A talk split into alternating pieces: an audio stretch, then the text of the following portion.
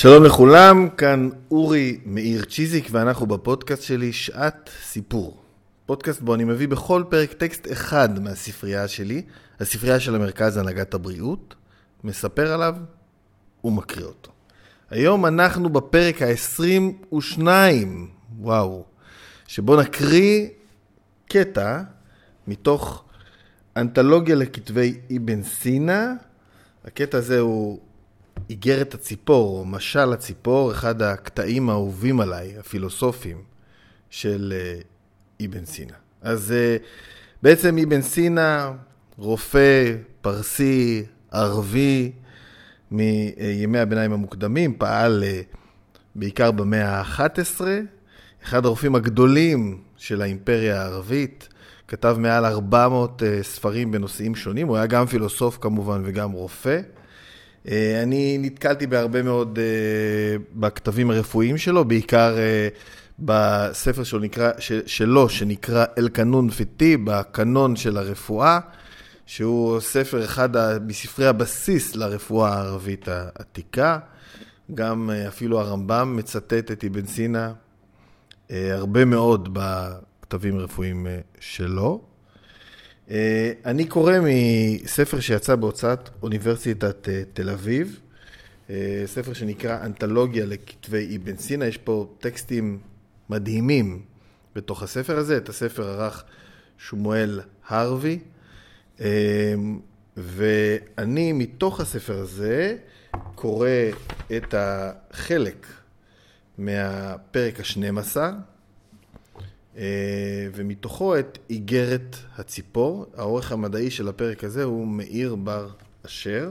אנחנו קראנו כבר, אה, אם אתם זוכרים, באחד הפרקים הקודמים, קטע מחי בן מקיץ, שזה גם אה, משל או איגרת עתיקה מהתקופה הערבית שעוסקת בפילוסופיה.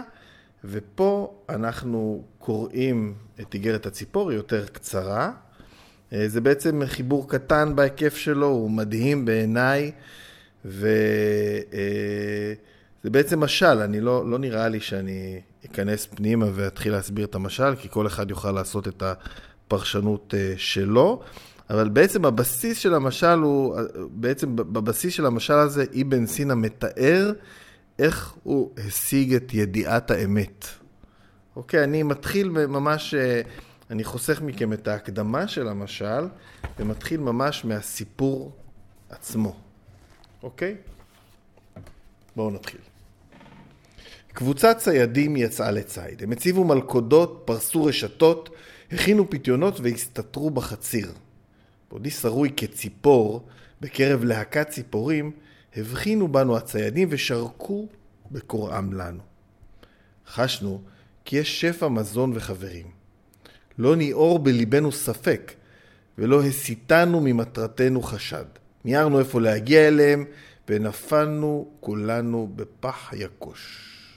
לפתע טבעות נכרכו על צווארנו, רשתות נאחזו בכנפינו, ומלכודות נקשרו לרגלינו. ביקשנו להיחלץ על ידי תנועה, אך זו לא הוסיפה לנו אלא מצוקה, ולפיכך נכנענו ומסרנו עצמנו לאבדון. סבלה הפרטי של כל אחת מאיתנו הסיח את, דע... את דעתה מדאגה לאחותה, והחילון הוא לברר לעצמנו תחבולות כדי להיחלץ. הדבר נשמע, נמשך זמן מה, עד שנשכח מאיתנו מצבנו, התרגלנו לרשת וחשנו בנוח בכלובים. והנה יום אחד, בהדביתי החוצה מתוך הרשת, הבחנתי בלהקת ציפורים שהוציאו את ראשיהן ואת כנפיהן מן הרשת ויצאו מכלוביהן לעוף כשברגליהן שרידי המלכודת בלא שהללו יכבידו עליהן באופן שיקשה עליהן להינצל, אך גם בלא שינתקו מהן כליל באופן שינעמו להן חייהן. ציפורים אלו הזכירו לי את אשר נשכח ממני וחיבלו בהשלמתי עם המצב שהסכנתי אליו, עד שכמעט התמוטטתי מצער, או עד, שנש... עד שנשמתי כמעט פרחה מיגון. קראתי אליהן אפוא מבעד לכלוב לאמור, קרבו נא אליי, והעמידוני על התחבולה להגיע אל המנוחה והנחלה. כי השהות הממושכת במקום זה שמה מחנק לגרוני. זכרו את תרמית הציידים. אכן לא הוסיפו אלא לסור ממני. אז פניתי אליהם בתחינה בשם הידידות הנושנה, הרעות האיתנה והברית השמורה, דברים שהשכינו בליבותיהן אמון והרחיקו מנפשותיהן חשד. הם באו אפוא וניצבו בפניי. וכששאלתי לשלומן, סיפרו כי התנסו באותה צרה שהתנסיתי בה אני. נואשו והתרגלו אליה. אחרי כן טיפלו בי, ואז הוסרו המלכודות, הוסרו המלכודת מצווארי והרשת מכנפיי. כך נפתחה דלת הכלוב ונאמר לי, נצלי את ההזדמנות להינצל. ביקשתי לחלץ את רגלי מן הטבעת, אכן אמרו לי, לא יכולנו לעשות כן, כי אז היינו מקדימות ומחלצות תחילה את רגלינו אנו. הכיצד ירפאך חולה? קמתי איפה לצאת מן הכלוב כדי לעוף, ואז נאמר לי, לפניי חבלי ארץ אשר לא נוכל לשכון בהם לבטח מפני הסכנה. אלא אם כן נעבור בהם קטעים קטעים. לכי איפה בעקבותינו, ואז נצליח וננחך בדרך הישר. התעופפנו יחדיו בין שני משעולי הטרשים אל הר האלוה, בעמק עתיר צמחייה ופורה, אך בחלקו גם צרחיח וחרב, עד שסביבותיו נותרו מאחורינו. חלפנו על פי גדתו והגענו אל פסגת ההר. והנה לפנינו עוד שמונה הרים נישאים שהמבטים נרתעים לאחור מפני פסגותיהם. ואז אמרנו זו לזו, מהרו, כי לא נהיה בטוחות עד אחרי שנעברן וננצל. עזרנו אפוא אומץ עד שעברנו על פני שישה מבין הגבוהים שבהם והגענו אל השביעי. וכאשר התחלנו לחילון ולחדור אל תחומיו, אמרנו זו לזו. התאוו לנוח? שהרי הגיע, שהרי היגיעה את תשתנו, ובינינו לבין האויבים עוד מרחק רב. מצאנו לנכון להקדיש זמן מה למנוחת גופנו, מפני שמציאת מפלט במנוחה תובילנו נכוחה אל ההצלה, יותר משתעשה כן אפיסת כוחות. נעצרנו איפה על פסגתו, והנה לנגד עינינו גנים ירוקים רחבי ידיים, ששטחיהם מעובדים, עציהם נותני פרי ונהרותיהם זורמים. גנים שנעימותם תרווה את עיניך במראות, אשר זוהרם עשוי לשבש את הדעת ולהדהים את הלב. גנים המשמיעים באוזניך נעימות מרנינות וזמירות נוגות, ומפיצים באפך ניחוחות שלא ידמה להם לא מושק מעודן ולא ענבר רענן. אכלנו מפירות המקום, שתינו ממימי נהרותיו, ושהינו בו עד שגברנו על העייפות. אז אמרנו זו לזו מהרו, כי אין מוליך שולל כתחושת ביטחון. אין מקור הצרה, הצלה כזהירות, ואין מבצר איתן יותר מדעות רעות. וכבר ערכה שהותנו בחבל ארץ זה עד כדי היסח הדעת, שעה שמאחורינו אויבינו מתחקים אחר עקבותינו ומחפשים את מקום הימצאנו. הבה ונעזוב איפה חבל ארץ זה, גם אם נעמה לנו שהותנו בו, כי אין טוב כביטחון שלם.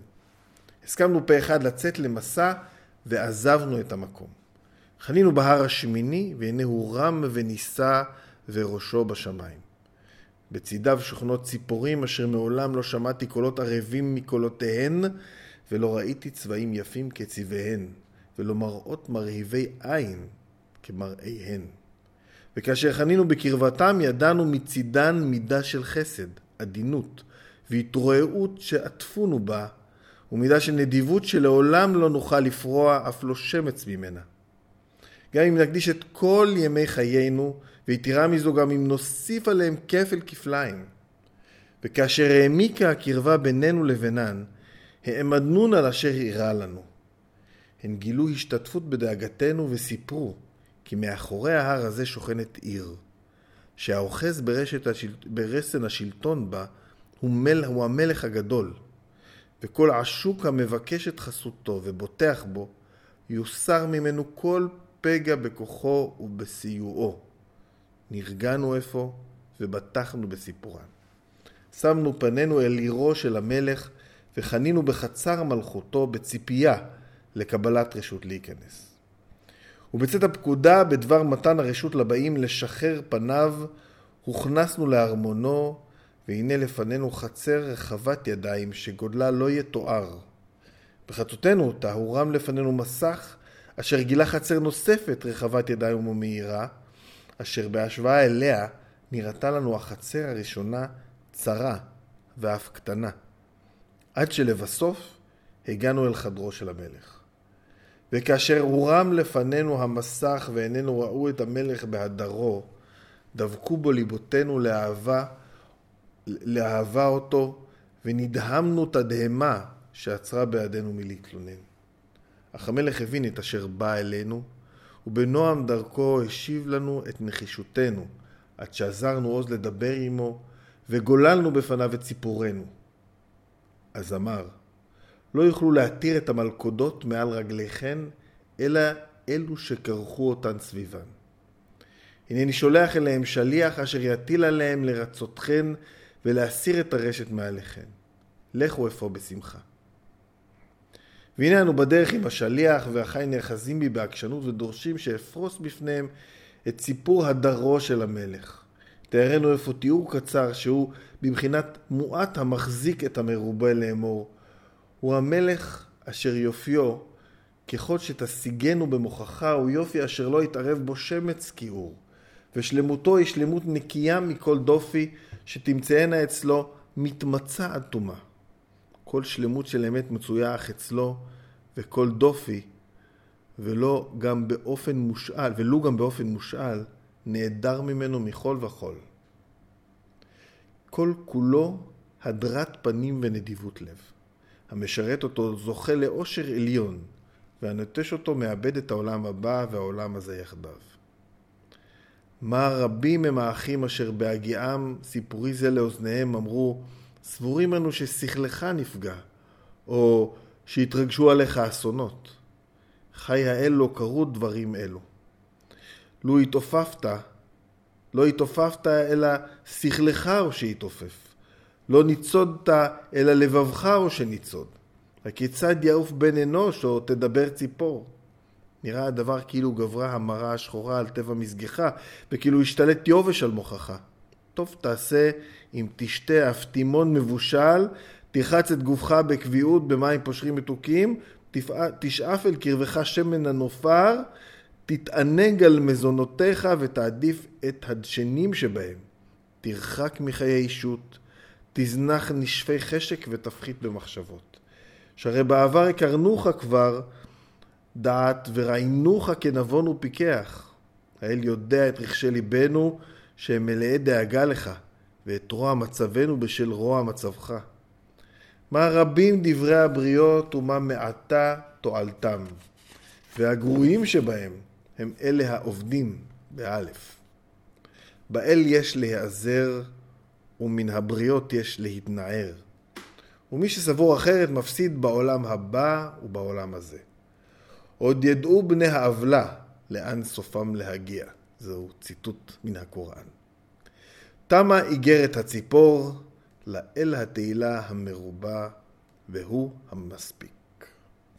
זהו, זו איגרת הציפור של אבן סינה. אנחנו סיימנו. אני מזמין אתכם לעקוב אחרי הפודקאסט וגם לעקוב אחריי ואחרי הפעילות של המרכז להנהגת הבריאות, גם ברשתות החברתיות וגם באתרים שלנו. אני, אורי מאיר צ'יזיק, משדר אליכם מספריית המרכז להנהגת הבריאות בנווה איתן, ואנחנו ניפגש בפרק הבא.